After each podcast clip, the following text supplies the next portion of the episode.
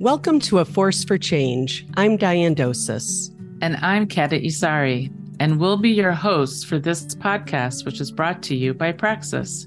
We created this podcast to explore the through lines in our work to end gender based violence, where we've been, where we are now, and where we've yet to go. The advocates, organizers, and activists we interview on the show hold pieces of our origin stories. We'll learn about the power of connection from the conversations that led to the creation of one of the first shelters for Asian Americans to the ways we've created space for survivors to connect with one another and lead our movement for social justice. In this episode, Kata speaks with longtime advocate and organizer Beckie Masaki. Beckie shares about her early days working to end gender based violence and the ways she has challenged racism, homophobia, and other isms in the movement. She also describes co founding Asian Women's Shelter, one of the first programs in the nation for Asian survivors of domestic violence and trafficking. Beckie currently works as a consultant and was previously the Social Justice and Community Building Director at the Asian Pacific Institute on Gender Based Violence, which is a national resource center on gender violence in Asian American and Pacific Islander communities. Prior to that, Beckie served as the founding executive director of Asian Women's Shelter for 21 years. Well, I'm here today with Beckie Masaki, who is speaking to us from Oakland, California, and I'm speaking to you from Seattle, Washington, which is the traditional homeland of the Coast Salish people, including the Duwamish, Suquamish, Stillaguamish, and Muckleshoot peoples. Beckie, I wonder if you could uh, introduce yourself. Yes, thank you for having me here. I'm Beckie, Beckie Uta Masaki, she, hers, and I am here in Wet'suwet'en Ohlone lands, aka Oakland, California.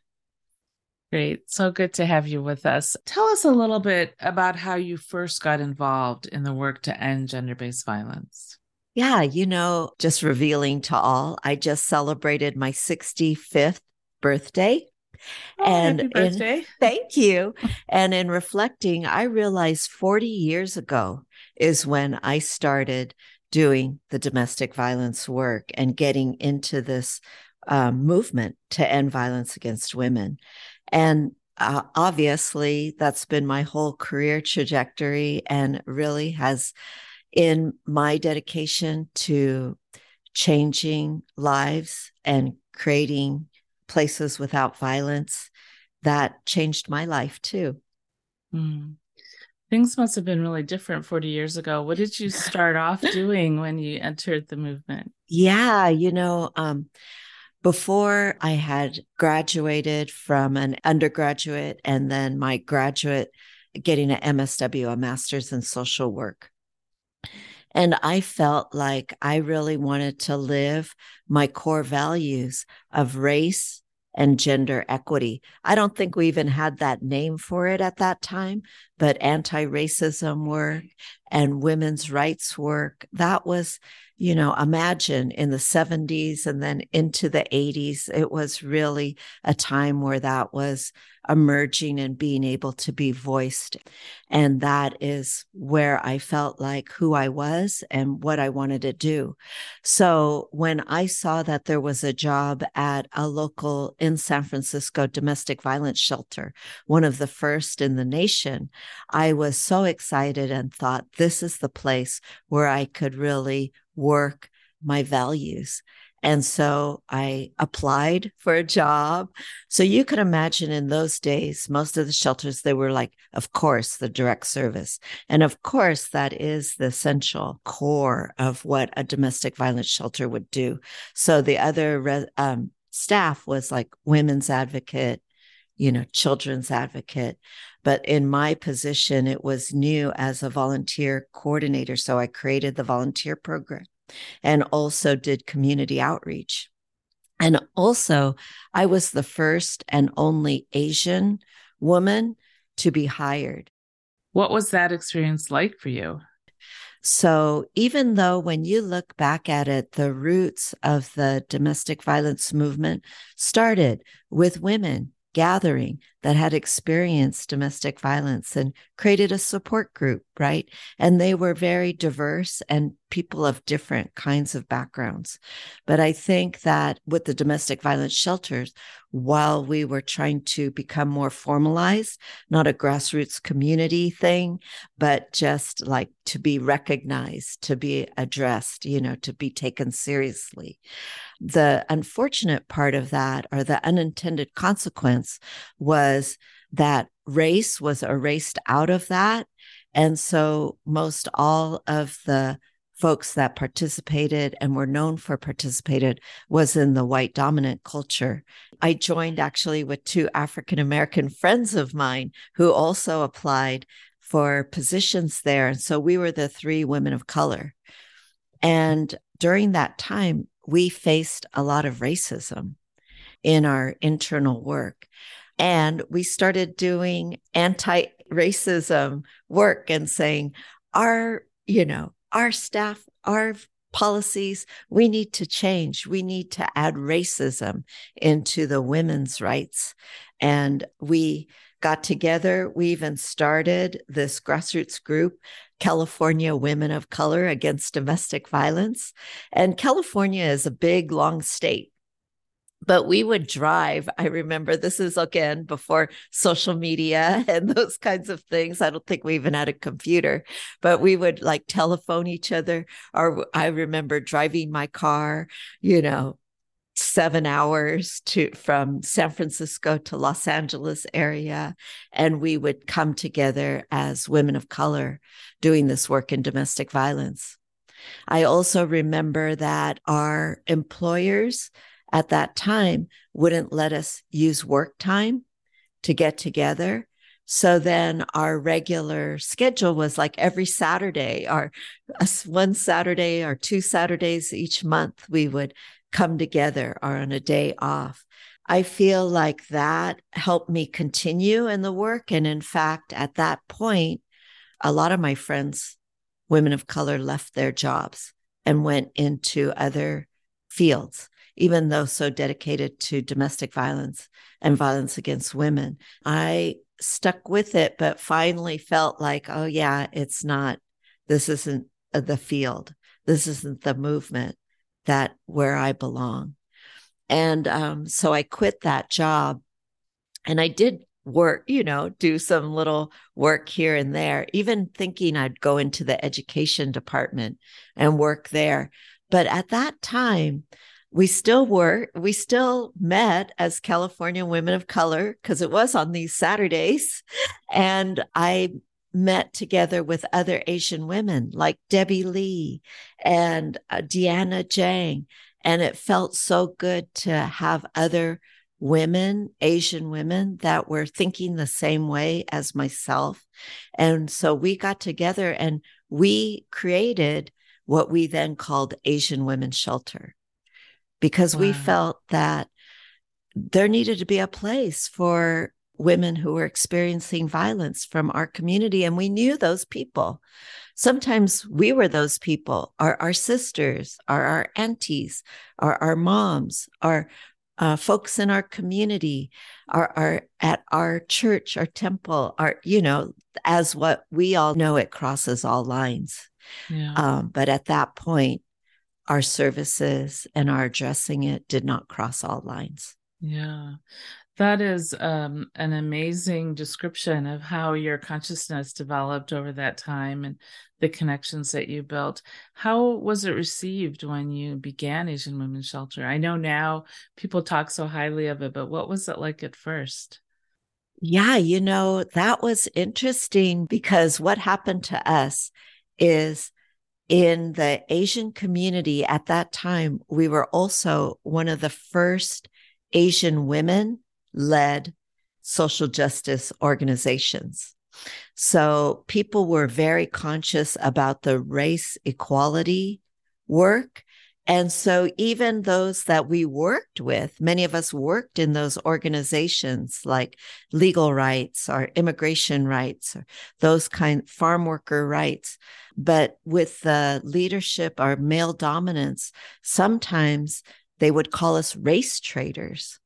And that was the the hardest and most hurtful thing to be called a traitor against your race because you're raising these issues that are harming women within the race, sometimes by people outside of the race, but also by people within our race ourselves.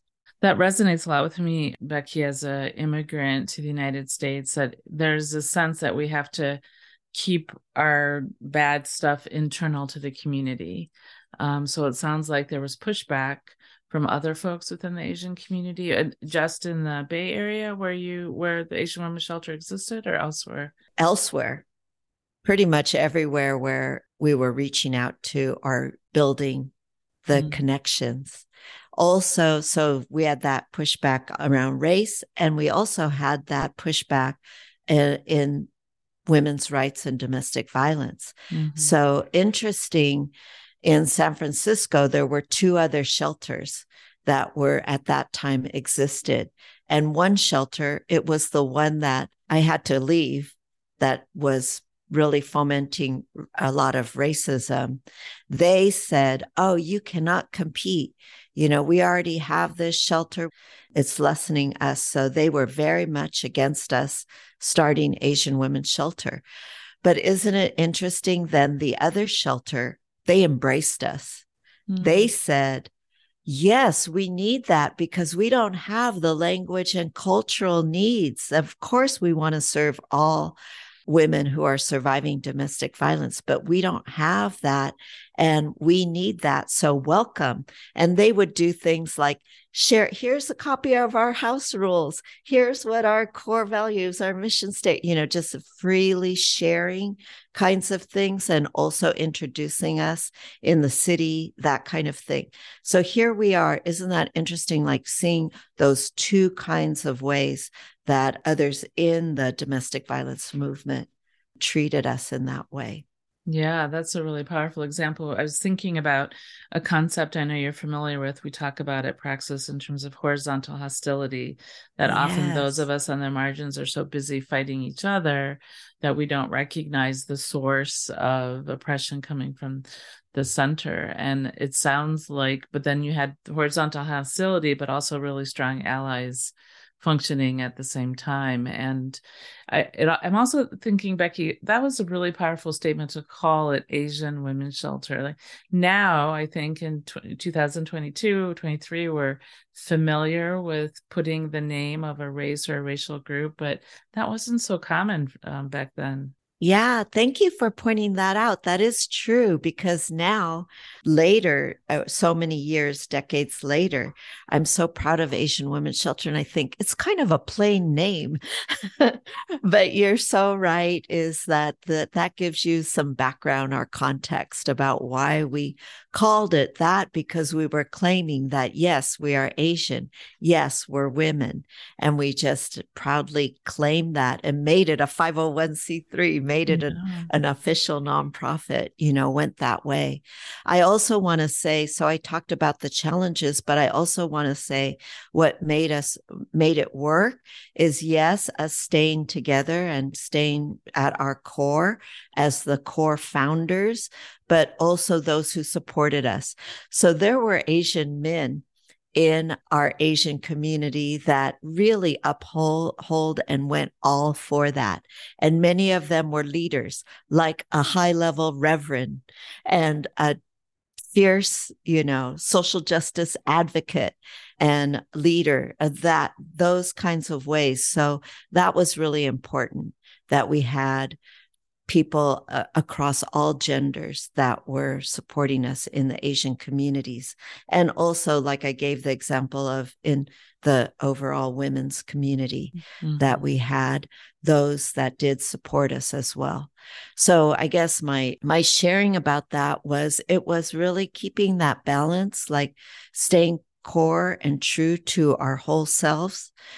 Really it's easy to get caught up in working against those that are oppressing you or pushing you down or competing with you.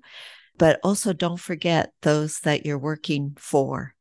and i would imagine for the advocates and the the staff doing the work too that that was it could have been isolating but you found ways to work against that and for that what are some of the ways in which you engage the community and built those strong connections yeah, well, I could share the one that I want to really credit and uphold Christy Chung, who was our third staff person um, at Asian Women's Shelter. It was myself as the founding executive director, May Sing Saturn, who was our women's advocate, and then Christy Chung. She was our third staff person as a volunteer and multilingual access coordinator. And you know, what she did was bringing in her whole self with her race and justice commitment, race and gender justice commitment, and work and experience, and her LGBT rights.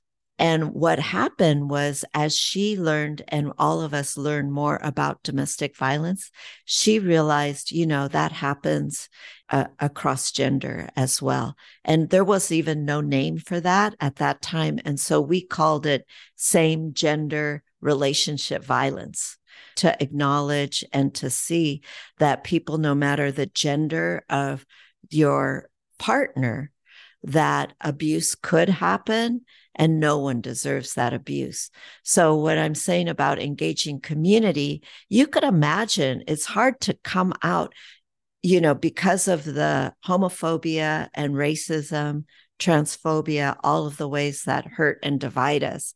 You could imagine it's hard to come out and say, you're coming out uh, for your identity. You're coming out that you're being abused by your intimate partner, you know, and also in a very tight knit, close circle, or maybe even you're here in our area in San Francisco because your own biological family is not really addressing or acknowledging your, or even pushing out your gender identity. And so you moved to San Francisco, you know, and thinking of that as your safe haven and community that's accepting your LGBT identity, right? So you can imagine if something like domestic violence comes in, even more so, so isolated. So we started doing these community education, our community outreach forums at the Women's Building in in San Francisco on LGBT rights and domestic violence. Well, can you imagine what? I mean, we didn't think about it at that time, but can you imagine? Okay, if I'm experiencing violence and I'm in an LGBT relationship, am I going to go to that support group they're inviting me to? It outs me on so many different levels.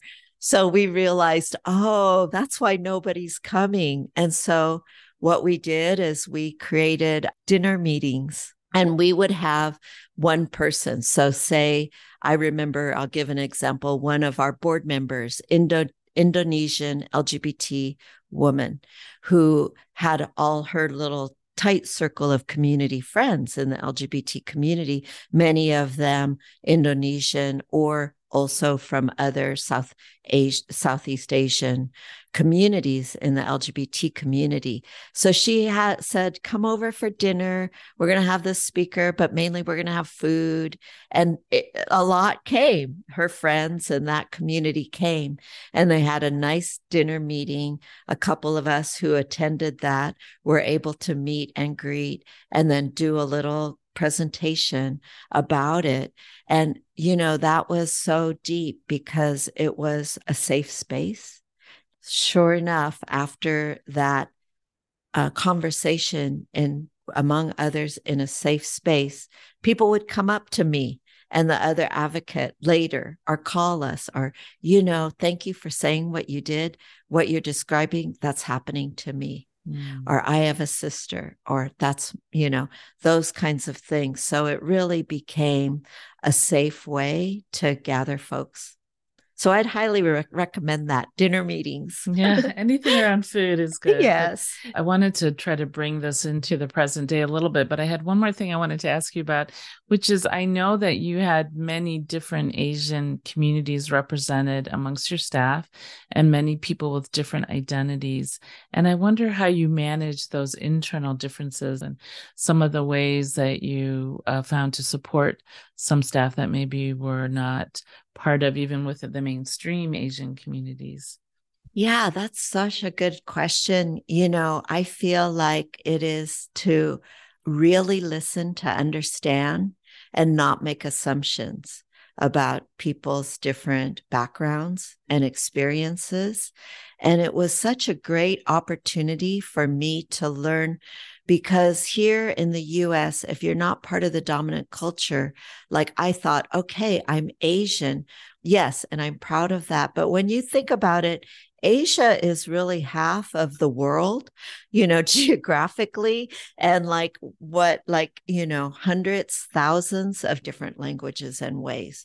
So that is what we decided we need to center on is just knowing we're all from these different different ways and not clump us together and i feel like also culturally it was so i learned a lot like for example in our first shelter, we rented this place. It was like a three bedroom um, house in San Francisco, and we used two of the bedrooms at, for the residents and the third bedroom for our office.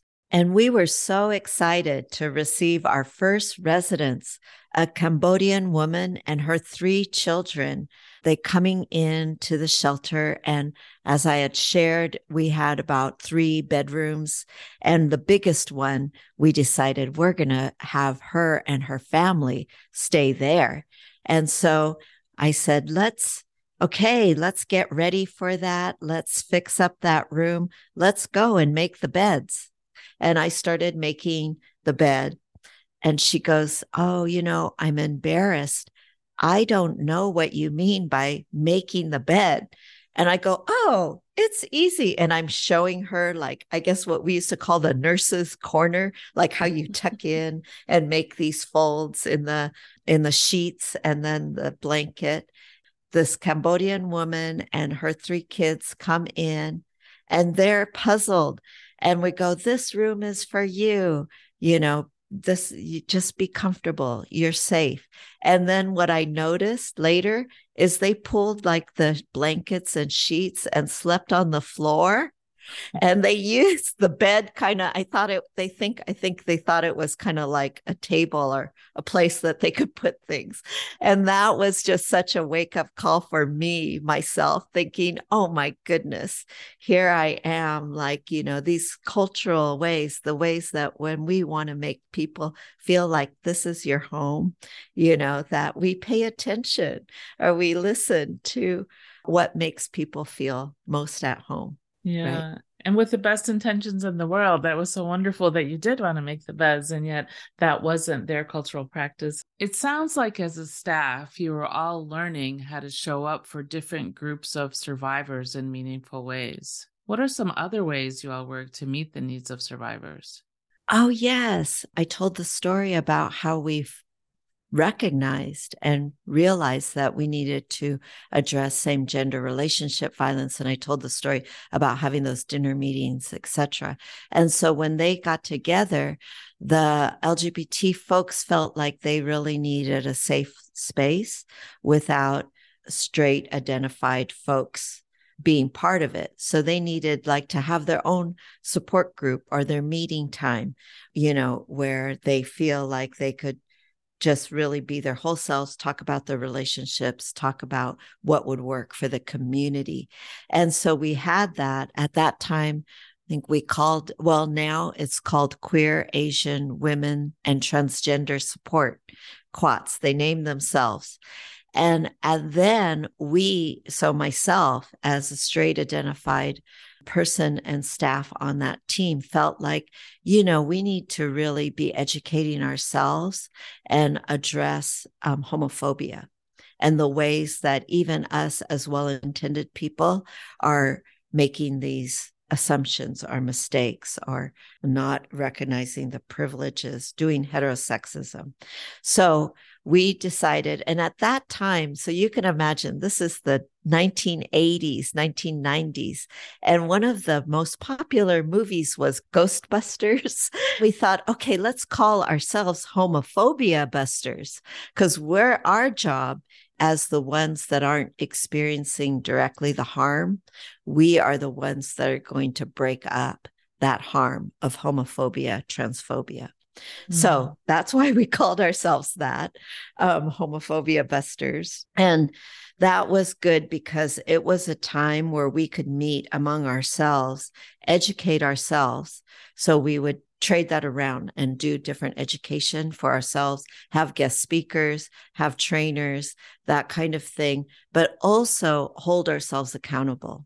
So it was a place where when we saw an action happening or something happening or something was brought to our attention, that was where we we called ourselves mm. on homophobia and found ways to repair the harm. So, really important work as allies to both learn and grow and change and hold each other accountable is really powerful. I I can remember when I lived in Michigan and then Seattle and, and then later Hawaii, that the kind of legend of Asian Women's Shelter and the important influence that it had on the work to end gender based violence, including things like homophobia busters to speak to doing internal work organizationally as well as in the community and with survivors. I, I wonder, I know that you don't uh, work at Asian Women's Shelter anymore and you've gone on to do other amazing work. And as you think about your own pathway in this movement and where the movement is today what are some of you know the lessons that you feel you took from your history into the present day that you might want to share with our listeners?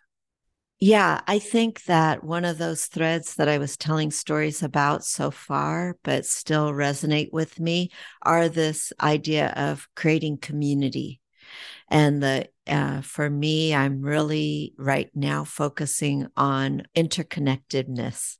I want to quote Grace Lee Boggs. There's many quotes to give to Grace Lee Boggs and her memory, because I think we were like asking her, like, how do we get more people involved in this? Like, build the movement, the critical mass, critical mass.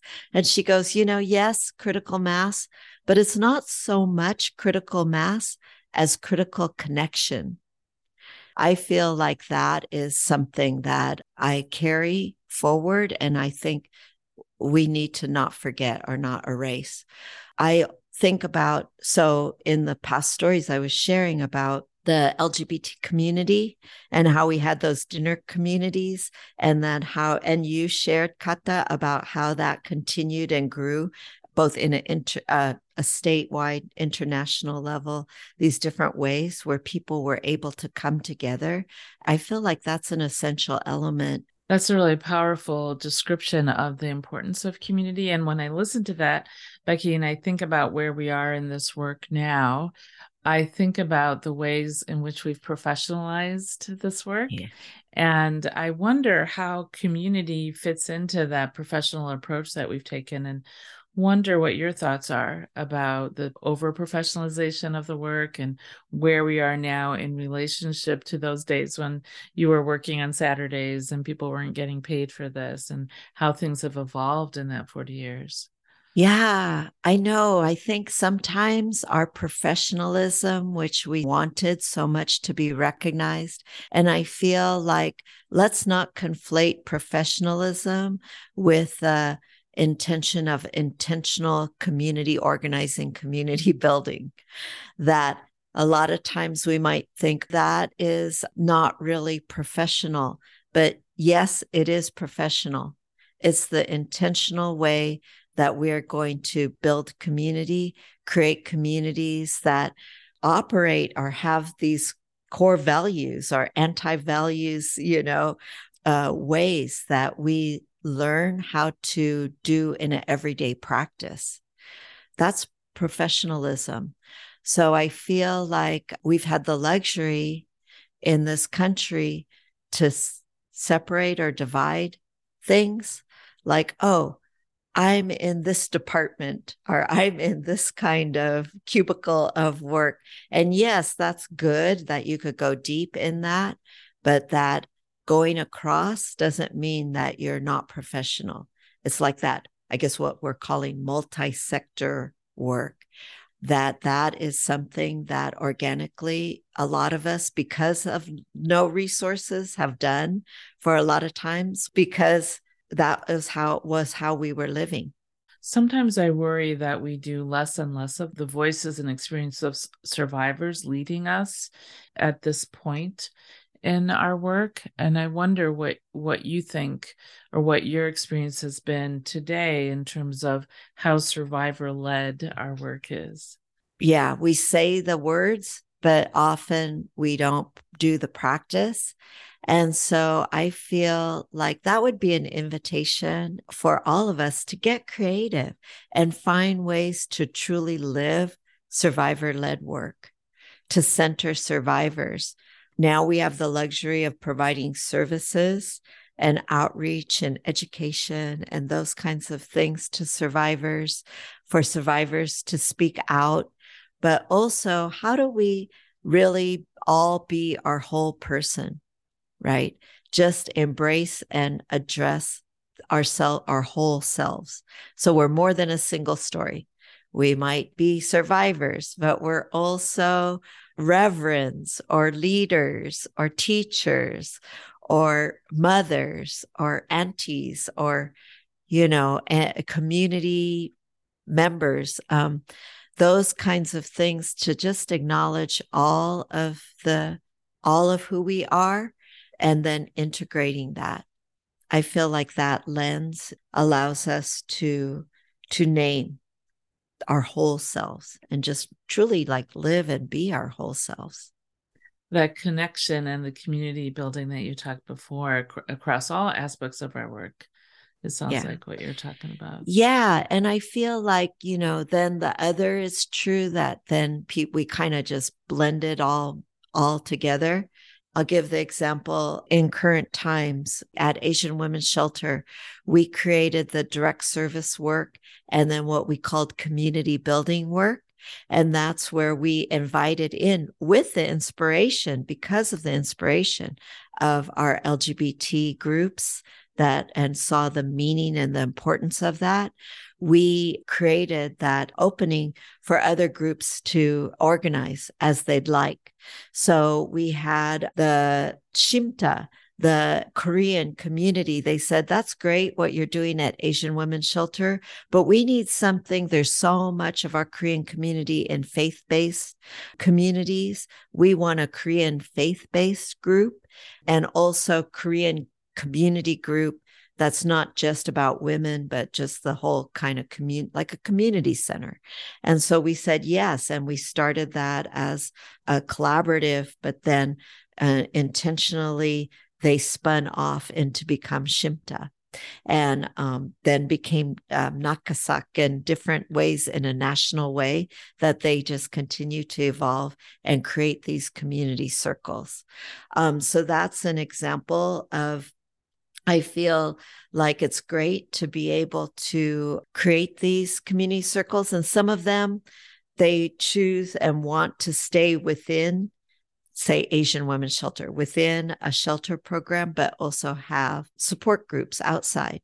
Or sometimes they want to just, you know, be their own entity, spin off in that way.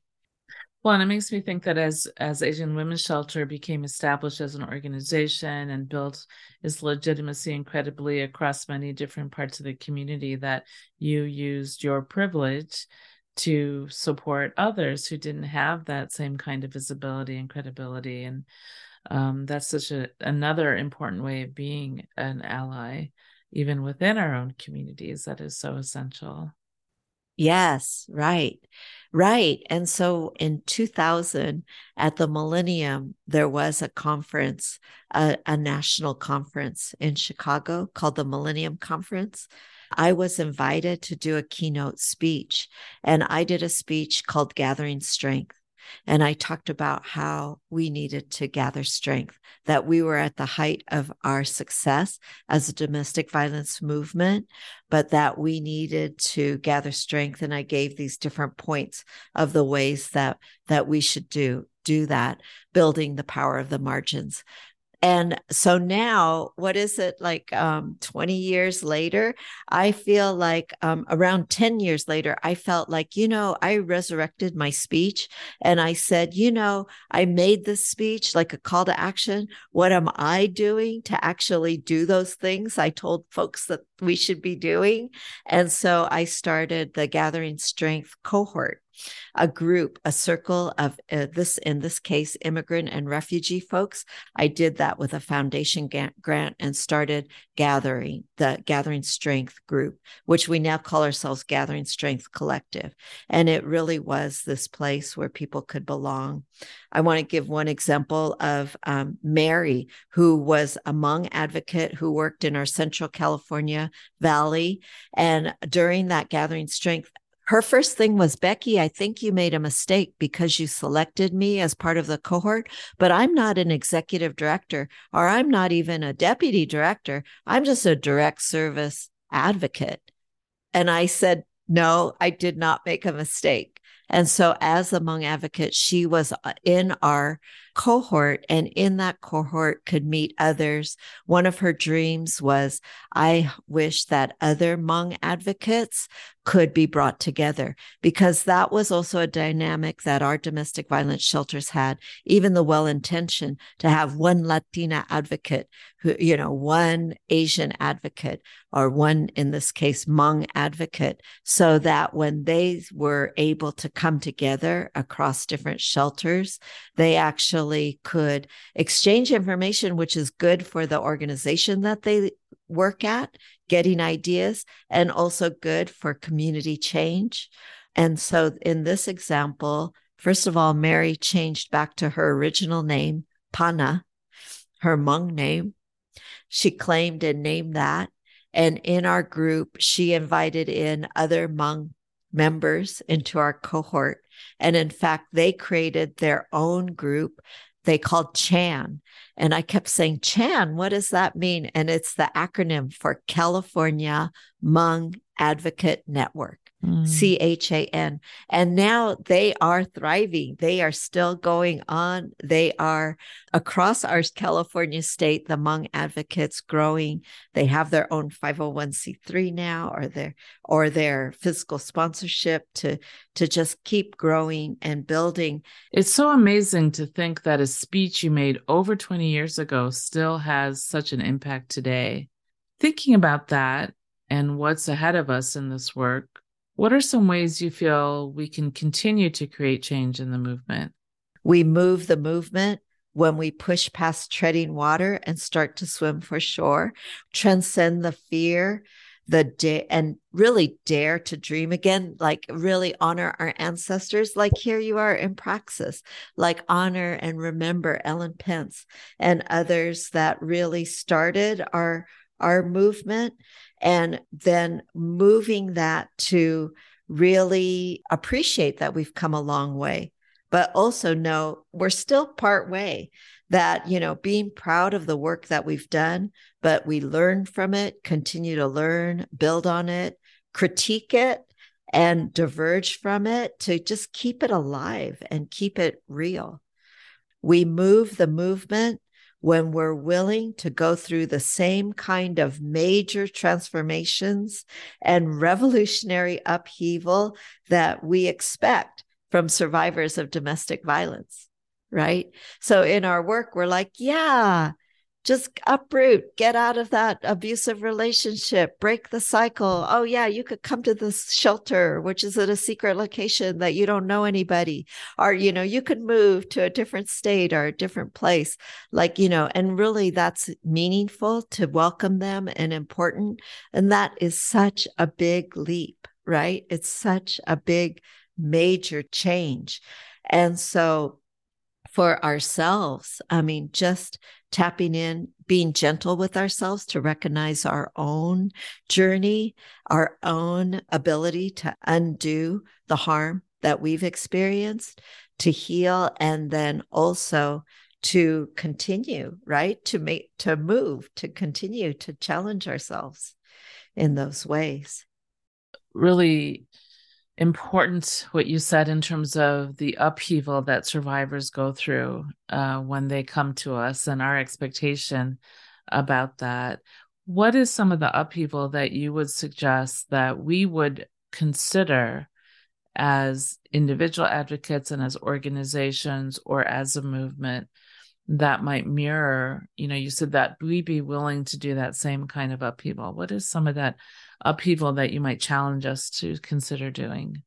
I feel like uh, one upheaval will be to think of our being siloed as something that we need to break and that it's important to to stay to our core values and stay true to that, but also to open up and to think about what it would be to, to learn and share across organizations, across movements.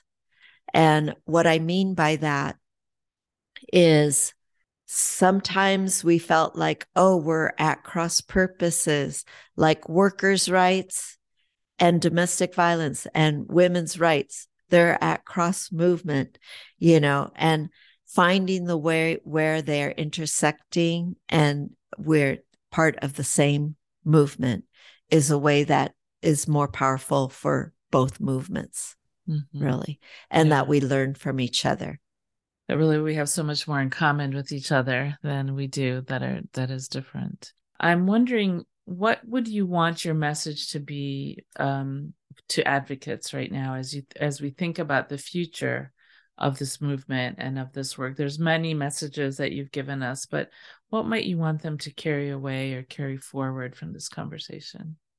First i think simply just remember that you are believed. You, you, we believe you, your whole selves, and that you're not alone. So I feel like that is what we often share with survivors that we're helping. And I would say, take that in for yourself if you are a survivor. And those who are helping survivors take that in as well. That I also, I think, maybe as a loving challenge, I would say that we believe in you and that you go to the edges, listen to the most marginalized and most impacted, and not just to support and build those folks, but to notice and intentionally practice how they can build and grow you as well. Mm this is such a pivotal time for all of us, given not just the 40 or 50 years of this work, but what's happened in the last few years. And what is it that gives you hope for the future, Beckie? You're always so hopeful and optimistic. What gives you hope? Yeah, I feel like what gives me hope is intergenerational leadership and co- community and that interconnectedness. So, um, Kata, I know that you had shared with me, and I'm that gives me hope. You said, like us, uh, well, me as an older, an elder in the movement, I still have a, a few years that I want to make my best contribution.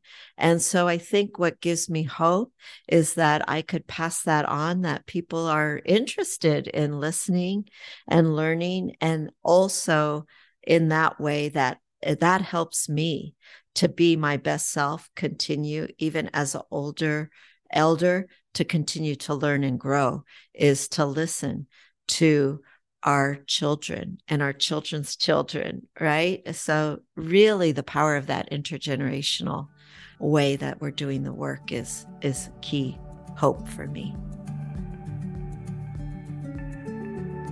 Diane Beckie shared powerful insights about the importance of centering those at the margins. It was really moving to hear about the way she did that by being deeply rooted in community. Yes, her stories really got me thinking. And one thing I'm wondering about is how advocacy programs today are doing some of those things that Beckie identified as being so important. I mean, how is it that we're connecting with community? How is it that we're connecting with those with marginalized identities? Absolutely. It's something all of us need to think more about as we move forward. Before we go, we want to thank Beckie Masaki for joining us to share her stories and her insights and to continue these conversations with us. This podcast has been hosted by Diane Dosis and Kata Issari, with additional production support from Beth Gibbs with Lyft Podcasting. Patrice Anthony and Amanda Watson, along with other Praxis staff, were instrumental in creating this podcast. We'd also like to thank the U.S. Department of Justice Office on Violence Against Women for supporting this project. And thank you for listening. Be sure to follow A Force for Change on your favorite podcast app so you don't miss any future episodes.